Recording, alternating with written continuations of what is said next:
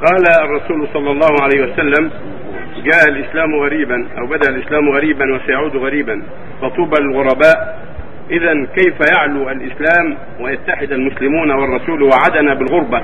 بل نحن القابضون على الجمر هذا السؤال. لا منافاة. قد بدأ الإسلام غريبا وسيعود غريبا كما فطوبى للغرباء من الغرباء؟ قال يصلحون اذا فسد الناس. يصلحون ما افسد الناس من سنتي. بالارض يحيون ما امات الناس من سنتي. فالغراب الغربة في أول الإسلام صار بعدها الانتشار وصار بعدها الظهور والقوة والنصر على أعداء الله. ثم جاء النقص بعد ذلك بسبب اختلاف الناس وميلهم عن الحق واتباع الهوى من الأكثرين. وبعد الغربة التي في آخر الزمان يكون بعدها انتشار.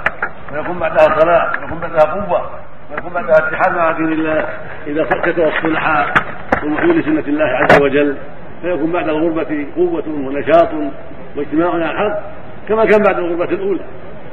ونحن الآن في بدء هذا هذا على الصلاح هناك حركات إسلامية كثيرة تنشد الإصلاح وتطلب الخير. وتطلب تحكيم شريعة الله وتدعو إلى اتباع كتاب الله وسنة رسول عليه الصلاة والسلام. فنحن ننتظر هذا الظهور وهذا الإصلاح إن شاء الله. وسيكون قريبا بحول الله عز وجل. سيكون قريبا ظهور هذا الدين وانتشاره وسيكون قريبا إن شاء الله انتشار الدعاة إليه والمصلحين وسيكون قريبا دخول الناس في دين الله افواجا كما دخلوا في أول الإسلام افواجا. ولهذا أسباب وقد أخبر النبي عليه الصلاة والسلام بما يدل على ذلك في أحاديث كثيرة وسوف يتحقق هذا بكل معنى في عهد عيسى عليه الصلاة والسلام.